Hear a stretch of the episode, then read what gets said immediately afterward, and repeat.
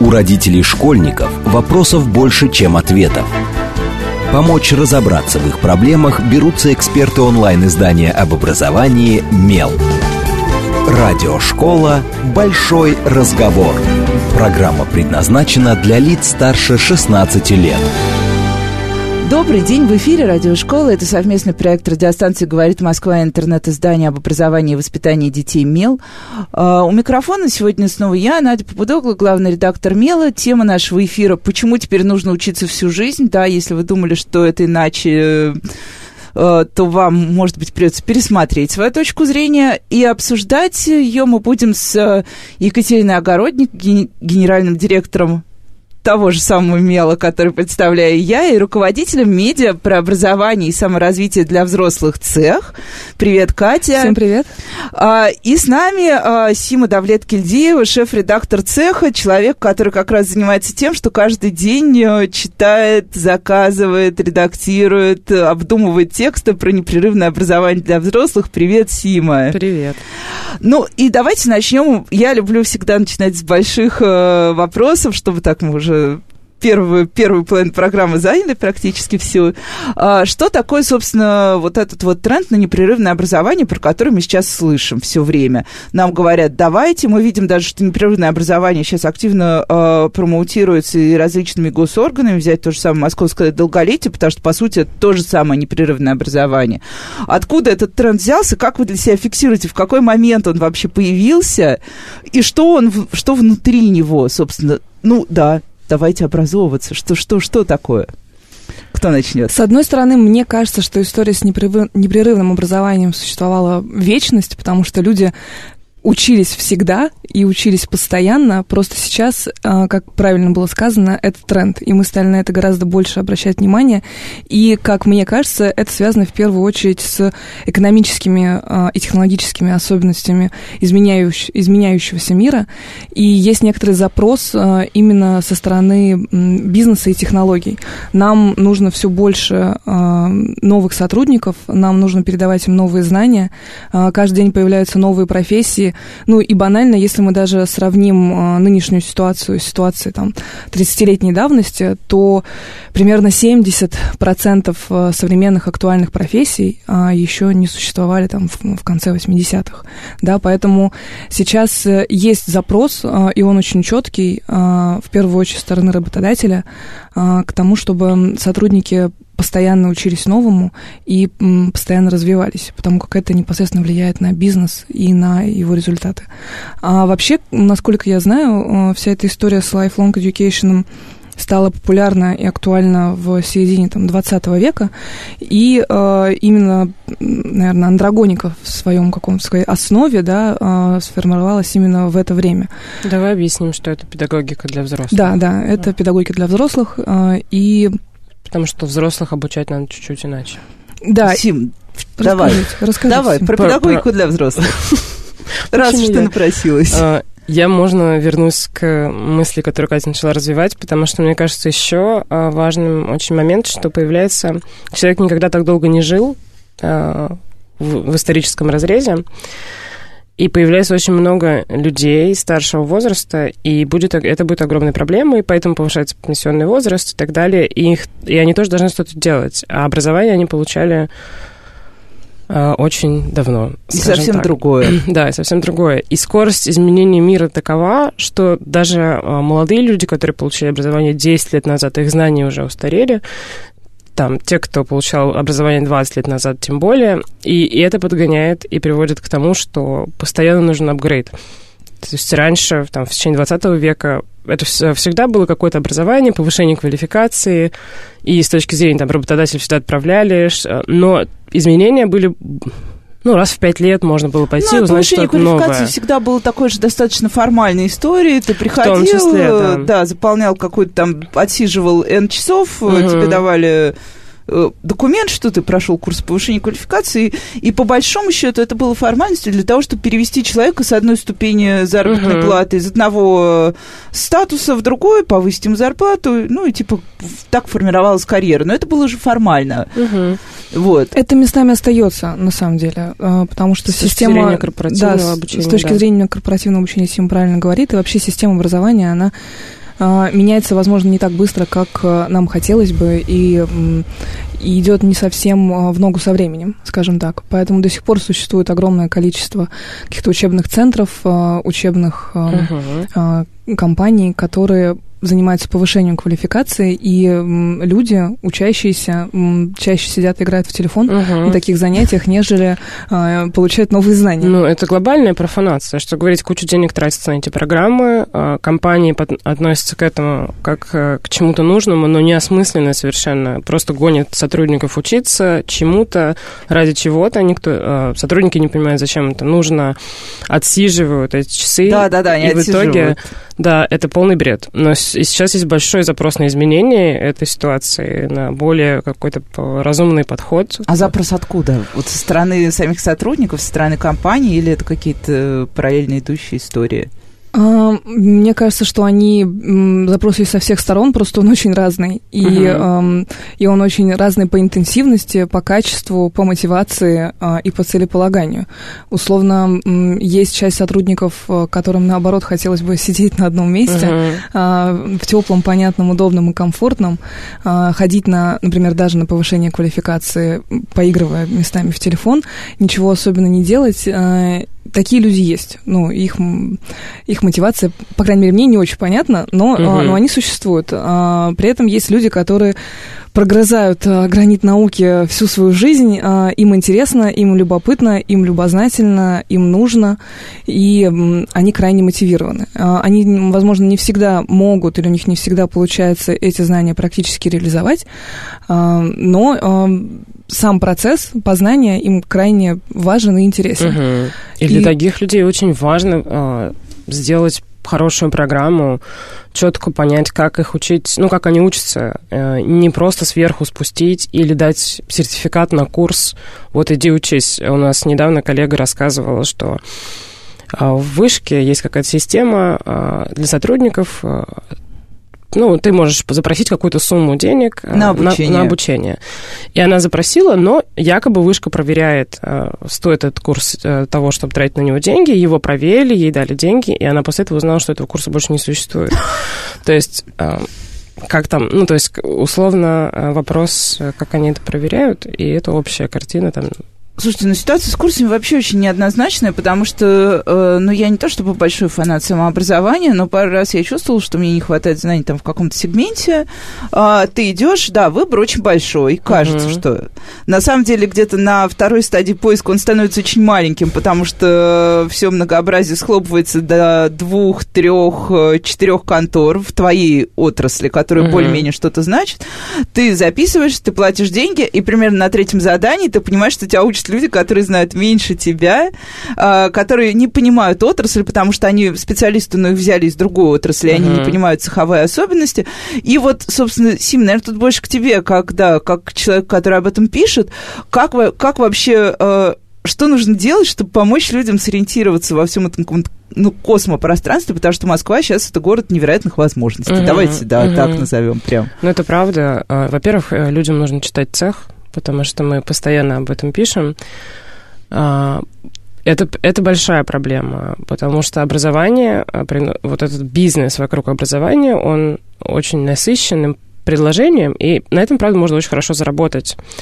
Да ш... не будем вспоминать тренинги, где там в Олимпийском Нет, я не к тому, что люди должны зарабатывать, нет. Я к тому, чтобы люди понимали, что те, кто а, зачастую, люди, которые делают эти программы, они зарабатывают на этом деньги. Да-да-да, я поэтому Олимпийские вспомнила. Да, и они, а, многие из них не умеют а, создавать образовательные программы. Это тоже не, не что-то, не, не яйца сварить две минуты и готово. Здесь нужен какой-то тоже какой-то набор знаний, и об этом не думают. Человек думает, вот, я позову самых классных спикеров, назначу им темы, э, и вот будет, вот у меня готовая образовательная программа. Он не слушает, э, то есть он не обсуждает. Например, он зовет там э, тебя и говорит, сможешь почитать лекцию, как редактировать Я могу, тексты? могу.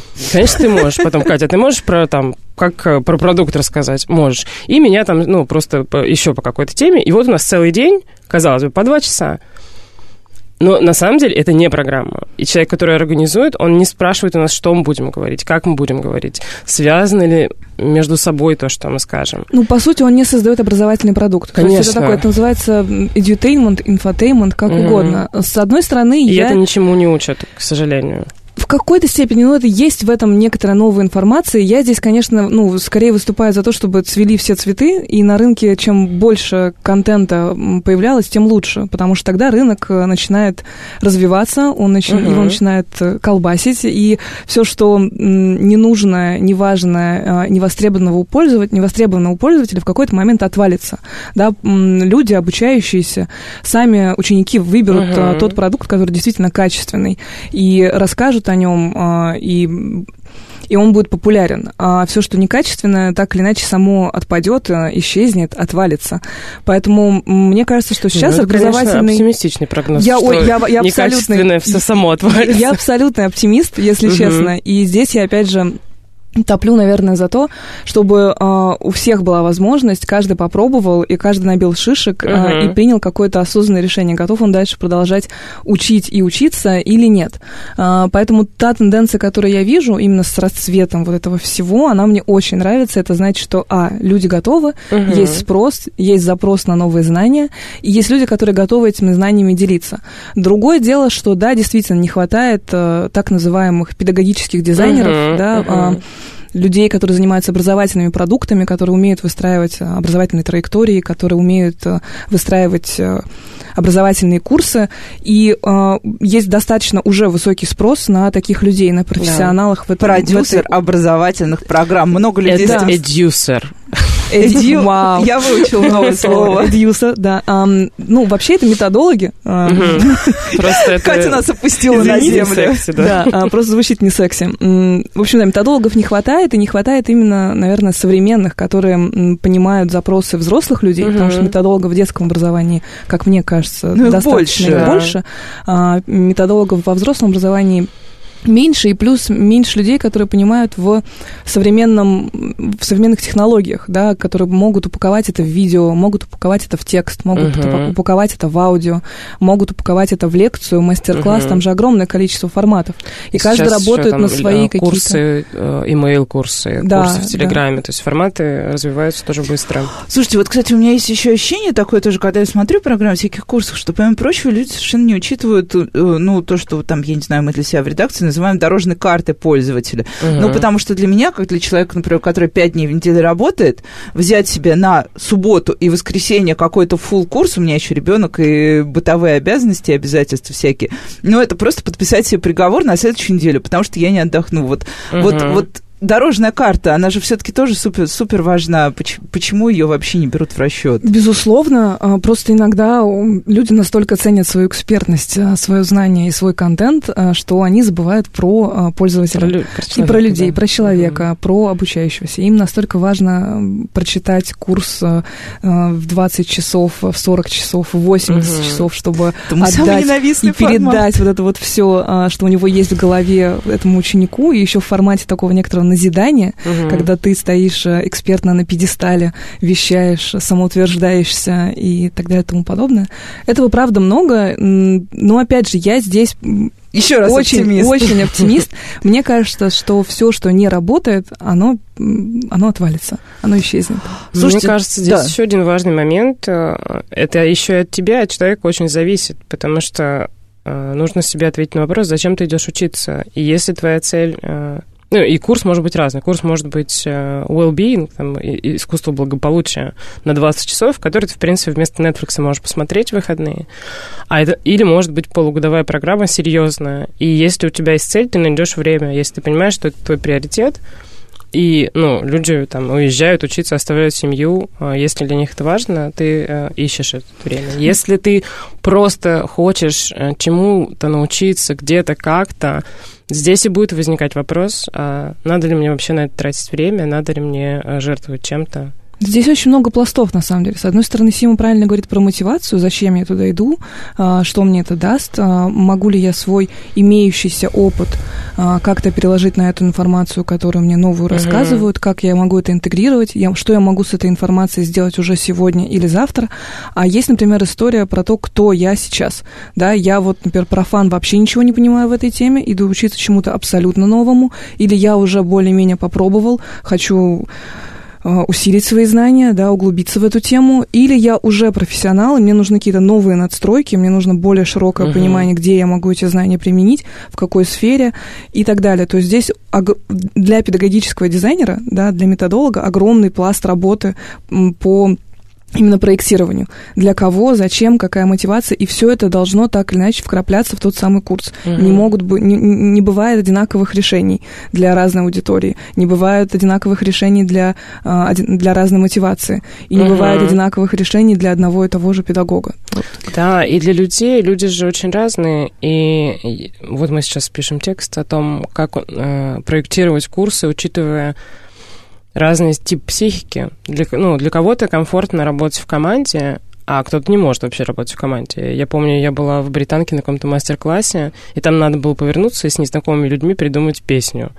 Ой, ну это всегда всех деморализует. Я была на конференции, где там сказали, разделитесь на группы, угу. и у людей были такие лица, как будто все, сейчас их уже у стены построили, угу. и они, правда, разделились, ну, потому что у тебя нет, тебе некуда отступать, угу. дверь далеко, она закрыта, и не побежишь, это у всех на глазах. Я сделала вид, что мне звонит телефон. А, вот, и вот. ушла.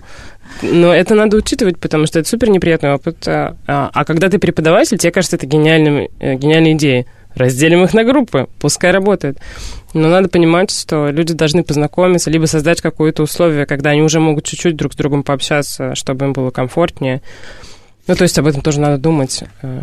Вообще история с комфортом крайне важная для вот такого э, офлайн обучения да, и в первую и для, ну, вообще для всего. И важна не только для взрослых, но и для детей в первую очередь. То есть создать некоторую среду, где тебе комфортно познавать новое, угу. а, об этом часто забывают. Это так, по-моему, называется э, эмоционально комфортная образовательная среда.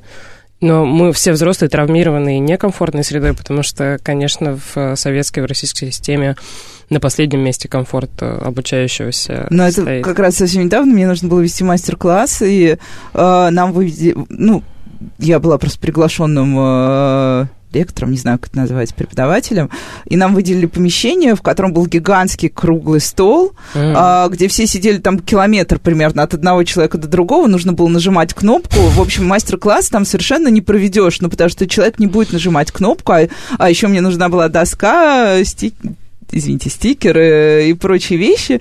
И в итоге мы с организаторами, посмотрев на весь этот кошмар, стали таскать кресла, прибежали люди, которые отвечают за зал, стали говорить, что же вы разрушаете наш шикарный зал, мы вам отдали все самое лучшее. И они искренне не понимали, почему нам... Они действительно отдали свой лучший зал. Просто они не понимали, что это зал для правительственных дискуссий, а не для маленького мастер-класса на 30 человек, где как раз нужно было делиться на группы и все прочее. Мы еще поговорим про мотивацию. Я спрошу еще про все-таки вот, да, где людям все искать. А, это точно такая же история, как со школами. Когда родители ищут школу, они, по сути, не знают, где искать школу. У тебя нет ничего, кроме карты в э, поисковике, на которой промечены номера школы, вот они там стоят. Точно так же с курсами еще хуже потому что никакого, ни одного внятного места, где были бы собраны какие-то оцененные, я не знаю, триподвизор для uh-huh. курсов, условно uh-huh. говоря. Вот я знаю, если я приеду в незнакомый город, худо-бедный, мне какое-то какое приложение поможет найти, где поесть, где поспать, где погулять. Uh-huh. С курсами такого нет. Вот как, что это такое? Почему так происходит? Почему нет этого чудесного маркетплейса? Ну, маркетплейса нет, э, наверное, потому что, возможно, этот э, вид бизнеса пока не добрался до образования, угу. или, возможно, рынок Но еще не переполнен. В процессе становления, да. можно сказать. А почему нет места, где, куда можно легко зайти и выбрать, или как минимум почитать отзывы да, и да, так далее? звездочки. А, мы его сейчас делаем. Угу. Мы его сейчас а. делаем, да, и мы, в принципе, а, очень большая часть нашего контента, и особенно user-generated контента, то есть контента от пользователей, будет именно про отзывы отзывы о курсах. Да, а. и пользуясь случаем, хочу сказать, что у нас на сайте вы можете найти форму рассказа о курсе. Если вы когда-то проходили какой-то курс, пишите нам и рассказывайте о своем опыте. Да, там даже о неудачном Я опыте... Я нашла место, где вы говорите. Да, даже о неудачном опыте можно писать, да, это будет на самом деле а, интересно. Как минимум вы убережете других потенциальных учеников угу. от выбора конкретно этого курса. А если возвращаться именно к вопросу про то, как выбирают а, взрослые люди образование, самый действенный и самый рабочий метод – это сарафанное радио. Угу. По-прежнему. Да, если образовательный продукт Привет, качественный, то а, люди про него говорят, рассказывают о нем знакомым, и а, другие знакомые приходят на этот курс. У меня так огромное количество людей, а, угу. моих друзей, журналистов, а, побывали на курсе а, в Гоголь School, угу. занимались пластическим угу. театром а, и занимались актерским мастерством, потому что каждый выходящий оттуда говорил, что а, даже если я не буду актером, эта штука угу. изменится изменила мою жизнь. жизнь. И всем крайне рекомендую. А, люди узнают себя, узнают свое тело, узнают а, свою речь а, и открывают какие-то новые пространства и возможности для развития. Поэтому, да, сарафанное радио — это то, что реально работает, и то, чего очень многие люди ищут э, при э, этом выборе. То есть даже если они идут гуглить, да, uh-huh. или там искать что-то в Яндексе, формат отзывов, реальных отзывов э, человеческих, а не написанных роботами, э, крайне рабочий. Да, вот. но это вопрос, потому что очень часто все негативные отзывы удалены, и пользователю тяжело понять. Не, ну более того, мы же знаем, как работают вообще отзывики в интернете. Как бы, ну, uh-huh. отзовик это огромный-огромный сегмент, вообще грандиозный сегмент интернета, э, на который работают специальные люди, которые uh-huh. день и ночь пишут э, хорошие отзывы, плохие отзывы, конкурентные отзывы и прочее, прочее, прочее. Вот как, как жить в этой ситуации, если вот, вот как вы, условно говоря, будете верифицировать? Вот сейчас я приду и напишу там ничему не учат, все супер плохо. Во-первых, мы будем верифицировать с точки зрения самого пользователя. То есть у нас а, мы только запустили проект, поэтому читательская аудитория достаточно ограничена, и э, мы много привлекаем наших знакомых, друзей uh-huh. и наши э, дальние социальные связи к созданию контента на нашем же сайте. Поэтому в первую очередь мы верифицируем этот отзыв за счет того, что мы банально знаем человека, который его написал, uh-huh. и, и мы можем ему доверять. Дальше, возможно, система будет выстроена сложнее, э, когда их там станет тысячи, uh-huh. сотни тысяч, и могут появиться, ну, условно, фейки. Э, мы будем верифицировать его по нескольким э, параметрам. В первую очередь, есть ли еще отзывы на этот курс, есть ли еще люди, которые о нем рассказывали, знаем ли мы, в принципе, об этом образовательном продукте, uh-huh. и что это за продукт, кто им занимается, существует ли он и так далее. И дополнительно просматривать это также в поисковиках, чтобы не было А авторизация через соцсети? мы Ее сейчас, многие любят, потому что как раз... Сейчас ну... сбор отзывов не автоматически, он присылается Нет, к нам на почту. Письмо. То есть это живой а, человек да. его пишет. То есть это, ну, условно, мини-текст. Ага, то есть да. это прям, да, я почему-то подумала, что это прям форма. Пока, пока это не нет. автоматически, mm-hmm. пока мы вот именно для того, чтобы собрать базу, а, мы пользуемся такими очень милыми ламповыми методами. Mm-hmm. Вот. И что, уже я были какие-нибудь а, негативные силы? Негативных еще не было. Отлично. Мы только запустили, на самом деле, эту историю. Про маркетплейс я бы хотела еще сказать. Они на самом деле есть а, Просто образование для взрослых – это огромная сфера, и сегменты очень разные.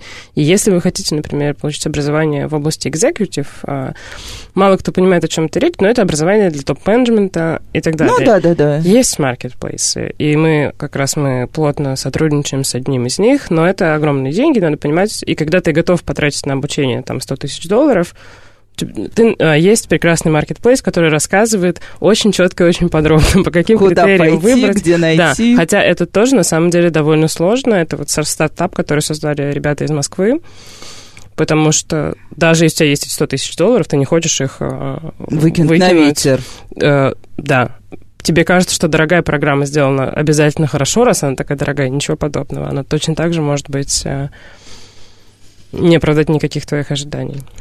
Слушайте, ну еще вот для меня интересно, что э, на самом деле, ну, вот непрерывное образование для меня это изменение, собственно, парадигмы образования, потому что школьное образование, вертикальное образование. Uh-huh. Все, что происходит с тобой после школы, вуза и вообще любого формального образования, которое ты проходишь, потому что ты, тебе надо, должен, э, родители захотели и так далее, э, все это дальше переходит в горизонтальную стадию.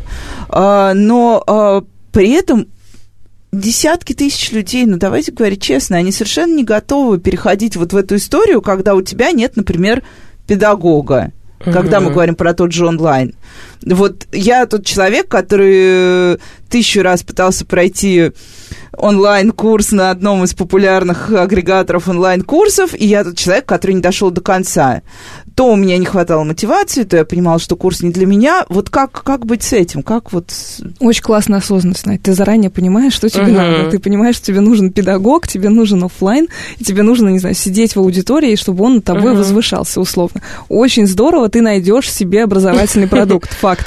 Такие есть. Просто эм, на самом деле проблема не совсем с горизонталью, а с тем, что эм, ты э, не понимаешь, что тебе нужно, не понимаешь, что тебе выбрать, и не понимаешь, как тебе выбрать. Отлично. И как тебе выбрать, и что тебе выбрать, и что тебе нужно, как раз про мотивацию. Сейчас мы прервемся на короткие новости, и сразу после них продолжим разговор. С вами Радиошкола. У родителей школьников вопросов больше, чем ответов. Помочь разобраться в их проблемах берутся эксперты онлайн-издания об образовании «Мел». Радиошкола «Большой разговор».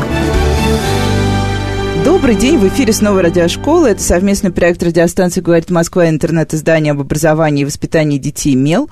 Uh, у микрофона я, главный редактор «Мела» Надя Попудогла. И сегодня тема нашего эфира «Почему нужно учиться всю жизнь?» Если вы еще не знали, запоминаем. Обсуждаем мы, зачем это нужно, как с этим быть и что делать, если не хочется учиться. Вот сейчас мы как раз об этом поговорим. Мы обсуждаем это с Екатериной Огородник, генеральным директором МЕЛа и руководителем медиа про образование и саморазвитие для взрослых цех, а, и Симой Давлет-Кильдеевой, шеф-редактором цеха. Добрый день, Катя, еще раз. Привет. Добрый день, Сима. Привет. Да, и давайте вот мы уже, мы уже много поговорили о том, кому что нужно, как вообще искать, как более-менее выбирать и в том числе зачем придумали цех э, как ресурс про саморазвитие для взрослых. В первой половине мы достаточно много тоже сказали, что бывают ситуации внешней мотивации, когда компания говорит человеку, что ты должен. Угу. Мы поговорили о том, что бывает э, внутренняя мотивация. Я хочу, мне не хватает и так далее. Э, но вот мне интересно, где в этой ситуации как раз то множество и вообще образование ли это. Мы знаем, что сейчас востребованы не только э, курсы, собственно, как стать хорошим, я не знаю, там, сетевым маркетологом и так далее и тому подобное. Но люди массово ходят учиться вязать, Uh-huh. шить, готовить. Кулинарные курсы были, мне кажется, на взлете вот да, последние несколько да. лет в Москве пользовались огромной популярностью. Все мои знакомые научились хотя бы что-то готовить, самые несознательные хотя бы смешивать коктейли.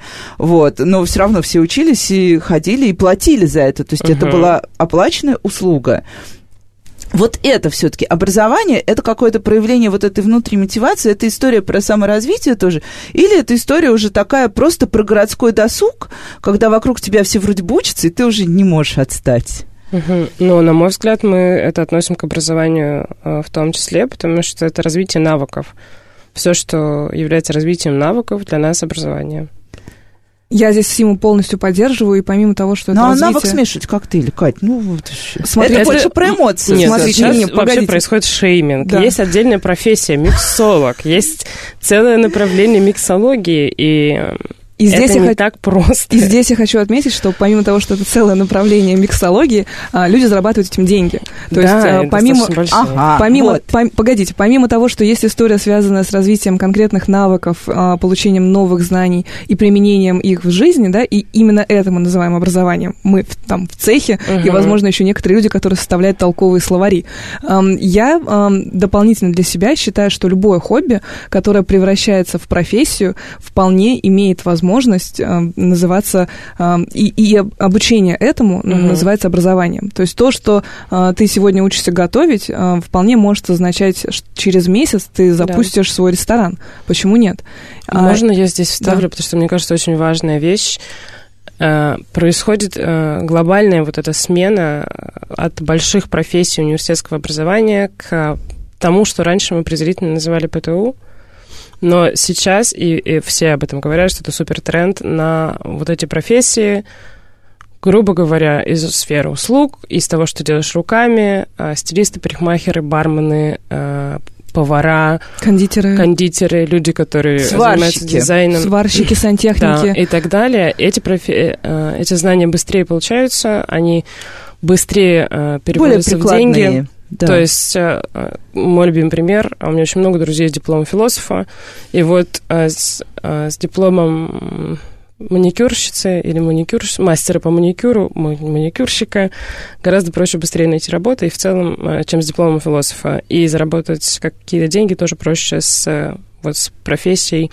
грубо говоря, ручной. И сейчас происходит такой сдвиг, и он не только у нас, это мировой тренд а, в эту область. И плюс э, еще, конечно, мы ни за как не затронули это программирование, э, что самые популярные онлайн-курсы э, это программирование на питоне, это везде происходит.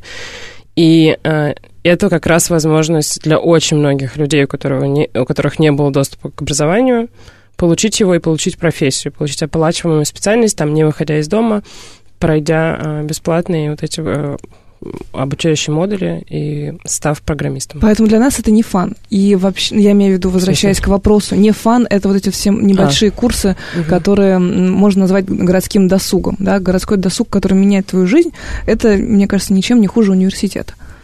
И мы проводили небольшое исследование. А, нас особо интересуют люди, которые сменили профессию. И это был пока чисто э, прикладной такой момент среди московских наших же знакомых, друзей, знакомых-знакомых. Очень много а, людей, которые меняют профессию, они меняют именно высококвалифицированную, типа нейробиолог а, или филолог, на так называемую низкоквалифицированную, мастер а, по массажу, преподаватель по йоге и так далее. Но не хочу никого обидеть, это условное очень разделение, высокая квалификация, низкая. Скорее, она это обусловлена, сколько лет вы вложили Сколько лет ты учишься, да, и как, где ты учишься, угу. и, да, за сколько денег. И здесь, наверное, можно привести какие-то базовые цифры. Насколько мне известно, порядка 70% выпускников вузов не работают по своей специальности. Угу.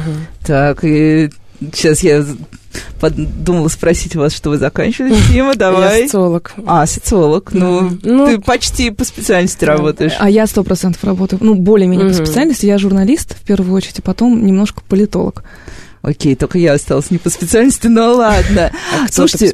Э, я заканчивала исторический факультет э, Московского вот, государственного э, университета. Проблема, выпускники исторических факультетов, их очень много, и мне кажется... Ну, тут такая очень спорная история, когда меня спрашивают, зачем ты пошла на истфак, и что ты думала, что ты будешь делать, когда я говорю, что я не осталась работать на истфаке, потому что мне предложили, ну, это было давно, зарплату 8 uh-huh. тысяч рублей, которая тогда уже не билась с экономикой и с более-менее приемлемым хотя бы уровнем жизни, жизни, я уж не говорю о таком нормальном. Угу. А, я, например, благодарна Истфаку за то, что он учил очень многому. Истфак учил обрабатывать большие данные. Истфак учил трем иностранным языкам. Истфак учил угу. критически мыслить, потому что когда ты работаешь с источниками, если ты не умеешь э, сопоставлять источники, проводить там анализ источников глубокий, ты будешь, ты, ну, ты не справишься. Навыкам угу. будущего учил Истфак, да, да, да. по всему. Да, сейчас абсолютно. это распадается. То есть сейчас ты можешь пойти на курс по интенсив критического мышления. Или там отдельно выучить все эти три языка или отдельно пойти на семинар по работе с большими данными. Слушайте, ну вот для меня очень важная вещь, на самом деле, вот у меня есть глубокое ощущение, что очень многие люди учатся не потому, что им даже хочется поменять профессию, что им хочется что-то изменить вообще в жизни. Мне кажется, это просто какая-то история про качество твоего досуга, потому что в Москве, ну, кажется, что очень много вариантов досуга. По большому счету, на самом деле, мы знаем, да. что досуг супер однообразен. Мы ходим в одни и те же парки, в одни и те же кафе, в одни и те же кинотеатры, либо мы вообще сидим дома и смотрим Netflix, например, uh-huh. кто-то так. Или кто-то гуляет с детьми под окном э, на площадке. Вот, э, мне интересная история, да, вот это вот про... Э, не хочется говорить английское слово, поэтому я повторюсь, качество жизни. Вот... Uh-huh Сим, вот много у вас таких историй про людей, которые что-то начали делать не потому, что они хотели действительно поменяться, а потому что у меня вот, например, друзья очень занятые люди. Когда они мне сказали, я их куда-то позвала вечером, они говорят, ой, мы ходим на курс по истории средневековой архитектуры. Я думаю, Господи, боже мой, у вас же совсем нет времени, зачем? Говорит, это так интересно. Это огромное количество людей, э, и это большая мотивация, потому что они не хотят смотреть, грубо говоря, сериал, они хотят проводить время с пользой, что-то узнавать, восполнять какие-то пробелы. Э, это тоже огромный запрос э, часто у людей которые были вынуждены, когда, например, они учились в университете, много работать, и они недовольны своим образованием, то есть они прогуляли практически э, какие-то... Ну, или качество образования ну, да, было таким, да, что или, ты э, вынужден, да, И теперь работать. есть, у них есть возможность прослушать курс по истории искусства ради удовольствия, там, не с целью стать искусствоведом, а чтобы качественно провести досуг. И э, бизнес это тоже понимает и конкурирует как раз-таки с Netflix, там какие-то платформы образования хотят, чтобы люди не смотрели э, сериалы, а смотрели вот эти курсы, которые, по сути, ну, они могут действительно они скорее развлекают, чем учат, но человек лучше о себе думает. Я не сериал смотрел, сидел три часа, а курс.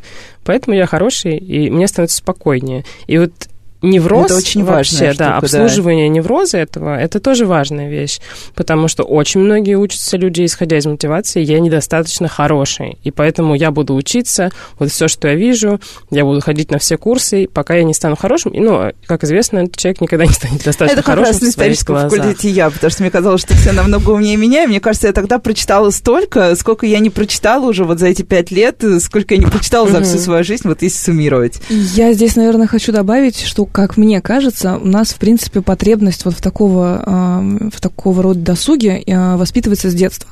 То есть у нас был детский сад, а потом родители начинали нас водить на английский, на танцы, на рисование. И, в общем, расписание стандартного российского ребенка, оно достаточно плотное было.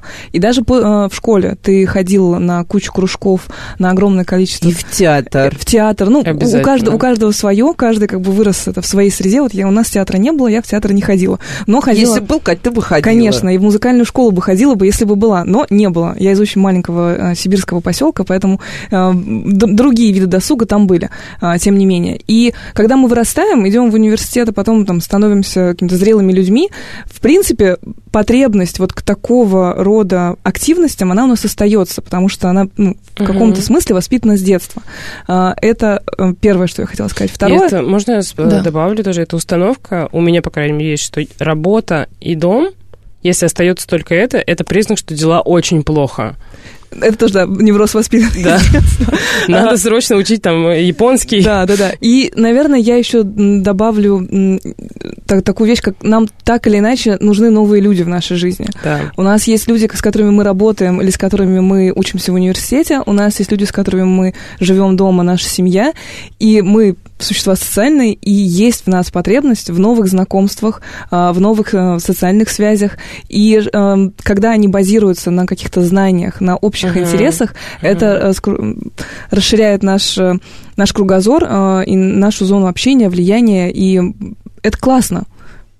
Вот, я, кстати, это да, я вот об этом тоже хотела спросить, потому что я помню, что очень, ну, многие люди, они, например, презрительно относятся к отраслевым конференциям, потому что, ну, что там, ничего нового там не скажут. Угу. У меня есть очень простая позиция, я хожу там на все отраслевые конференции исключительно потому, что я там встречаюсь с людьми, и эти конференции дают мне много больше. Мне не очень интересно, что на экране. Мне интересно, что происходит во время того самого кофе-брейка, угу. когда ты выходишь и можешь поговорить с теми, у, у кого те же проблемы и так далее. То есть вот э, все это обилие курсов и всего прочего, это же и вот такой нетворкинг, да, да постоянный. Да, да, и поиск контактов. Я даже э, видела человека, который говорил, что он пошел учиться, чтобы найти себе сотрудников в компании. Но это немного не об этом. Но ему не надо было учиться, он смотрел на людей, которые получают эту специальность, и э, в процессе обучения вместе с ними выбирал, кого он возьмет на работу. И плюс ко всему, получается, что это немножечко и такой тест-драйв, потому что особенно если ты вдруг... Э, ну, это, да, это классическая история. На самом деле, у нас же в этом этом смысле поразительная страна, потому что в 90-е мы как раз, наши родители оказались как раз в ситуации очень многие, когда они были вынуждены заниматься непрерывным образованием, потому что, ну, условно говоря, количество инженерных мест хлопнулось там за угу. очень короткий период, и люди стали, да, продавать оргтехнику, э, возить джинсы, женщины угу. пошли работать парикмахерами, э, мастерами стрижки. Подумала, как, какая политкорректная Да, нас формулировка. на днях вышла статья, почему парикмахером быть не стыдно. Вот. Но, но при этом, смотрите, вот, то есть сейчас, когда ты идешь, например, на курс э, миксо- миксования, Микс, миксологии. миксологии, ты, по сути же, еще делаешь для себя маленький тест-драйв, да, интересно, хочу, не могу, Да. хочу, вот. Но каков, каков, вот, Сим, это больше про эмоциональный, наверное, больше к тебе вопрос. Каков результат, нет, Катя, к тебе тоже, результат Спасибо. этого обучения, как ты оцениваешь, как человеку вообще оценить, с пользой ли он для себя, даже если ему все понравилось? Здесь вот мы возвращаемся к осознанности, и важно быть очень осознанным. Потому что если ты изначально не поставил себе никакой цели, ты Цель. никак Вот не поймешь, сейчас. какой вот ты достиг результата. Если ты идешь, ну, никуда, Потому что все пошли, ты не например. можешь понять, э, пришел ли ты в то место, в которое шел, потому что ты не выбрал место, куда ты идешь. Поэтому здесь очень важно э, самому себе э, дать четкий ответ на вопрос, зачем я иду учиться. Если это курсы смешивания коктейлей, ты себе объясняешь, я иду там просто провести хорошо время, научиться мешать, чтобы я мог сам мешать, э, или присмотреться к профессии. И когда ты сам себе поставил цели, в, итоге ты можешь понять, какого результата ты достиг, ну, ориентируясь на то, что ты для себя выбрал. А если э, ты никаких целей не ставил, то результата тоже не может быть, в принципе, никакого. При этом важно, наверное, разделять эмоциональную удовлетворенность и вот именно то Вот, самое и это тоже достижение может быть цели. отдельной целью. Да, это может быть цель просто хорошо провести, провести время. А может быть, твоя цель правда научиться, но тебе было все больно, неприятно, неуютно, Мгм. некомфортно, но ты научился. То есть, с одной стороны, ты цели достигнул, но процесс тебе не понравился. И это тоже очень важно осознавать. Мгм. Ты зачем пришел? Чтобы мне было хорошо, весело, мне со всех сторон облизывали, или для того, чтобы учиться миксовать. Мгм. Слушайте, ну и вот, Сим, ты в первой половине программы уже сказала, что, что немножечко про то, что цель получения навыков, да? Мгм. Вот. А, у меня есть еще такое ощущение, что многие, многие идут э, учиться ради опыта. То, но не опыта в смысле, что я буду более опытным сотрудником и буду делать все лучше, а именно вот переживание какой-то ситуации.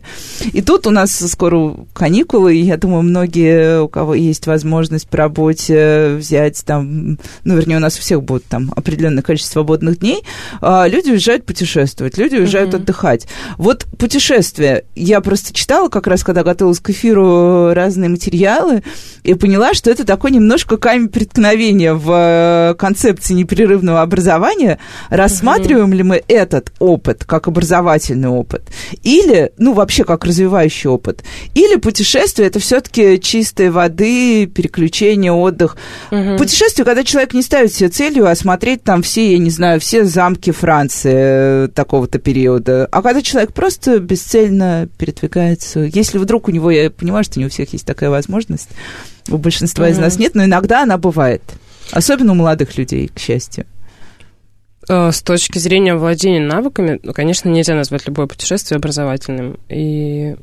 Но оно м, Ну, вот с развивает точки зрения, да, точно. Да, есть образов- какие-то отдельные исследования, как путешествия влияют на мозг, и в целом сугубо позитивно развивают э, какие-то способности мозговые.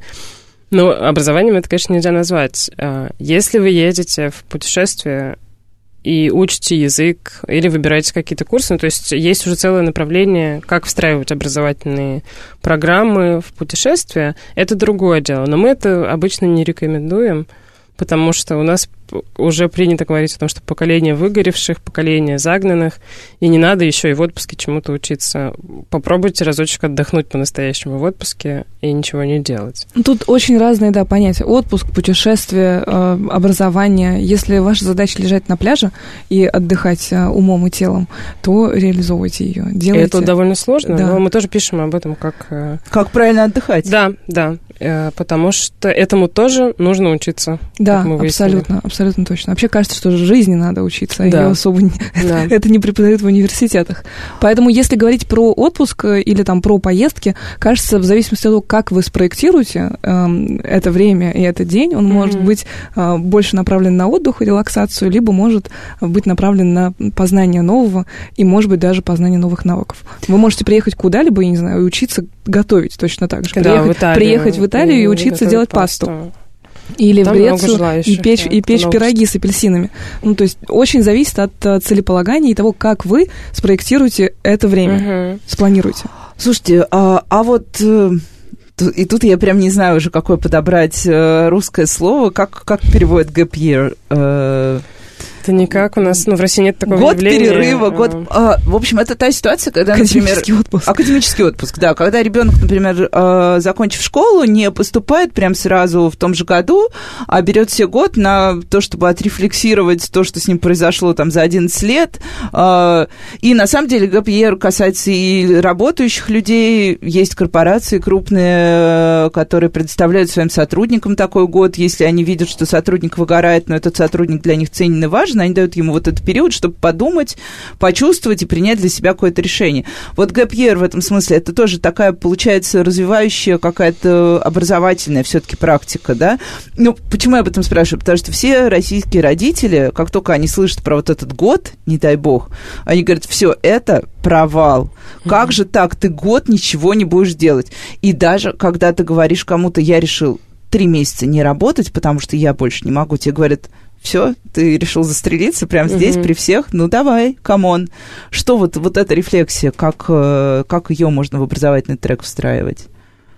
Вообще кажется, что выйти из гонки это очень большая uh-huh. боязнь огромного количества русских людей. Кажется, что ты тут же все потеряешь, про тебя, русских. Э, про тебя забудут. А в Москве особенно. Кстати. Да, про тебя забудут, э, ты все забудешь, у тебя тут же, значит, голова опустеет, и все, что ты до этого учил, оно оттуда легко выветрится. Uh-huh. Если ты не будешь это постоянно повторять и решать задачки, готовиться к ЕГЭ и так далее, конечно, этот год можно и нужно использовать с точки зрения зрения а, понимания себя, своих хотелок, своих проблем и выстраивания дальнейшей траектории развития, угу. в том числе образовательной. И нам всем очень часто не хватает этого времени с самим собой, чтобы понять, что мне все-таки угу. нужно. Потому что вот в этом, в этой гонке, в этой канители, где ты с 6 лет а, до там, 17 идешь в школе, все понятно, тут же тебя переключают на пятилетку в университете, тут же нужно идти искать работу.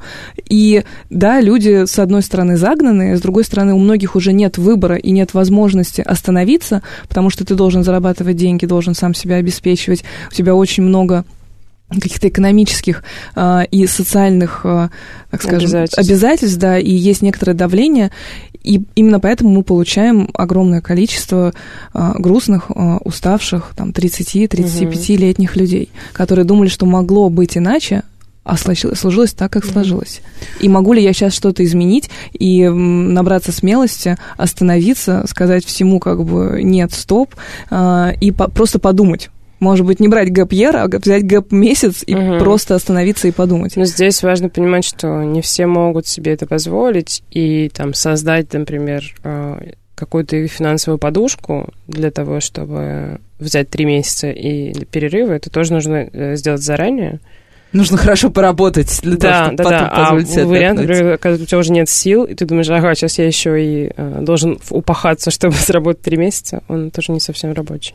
Слушайте, ну вот и вы сами это произнесли, выгоревшие, несчастные, замотанные. Мы, на самом деле, прекрасно знаем, как живут люди в Москве, и в каких они находятся и в финансовых сложных э, ситуациях, угу. и какой сложный график, не говоря уж о том, какой сложный климат, когда там э, полгода мы сидим без солнца, и все, мне а кажется, вы знаете, что остров Балчук, на котором мы сейчас находимся или нет? Мы нет, рядом, мы сейчас мы рядом, рядом с ним, да. Через реку он а, находится. Это самое теплое место в Москве, и зимой на 2-3 градуса температура Я выше. не замечала, мне всегда холодно. Я стараюсь сесть поближе к батарее. Но вот как, вот, люди, да. как бьется эта история с э, тем, что люди очень устали, и людям тяжело, с тем, что мы им рассказываем как раз, в том числе угу, вы, Сима, что... Да come on, давайте самосовершенствоваться, саморазвиваться. Ты едешь в метро, вот открываешь э, медиа, тебе рассказывают, пробуй новые возможности, а ты думаешь, боже мой, мне бы лишь бы до дома дойти. Угу.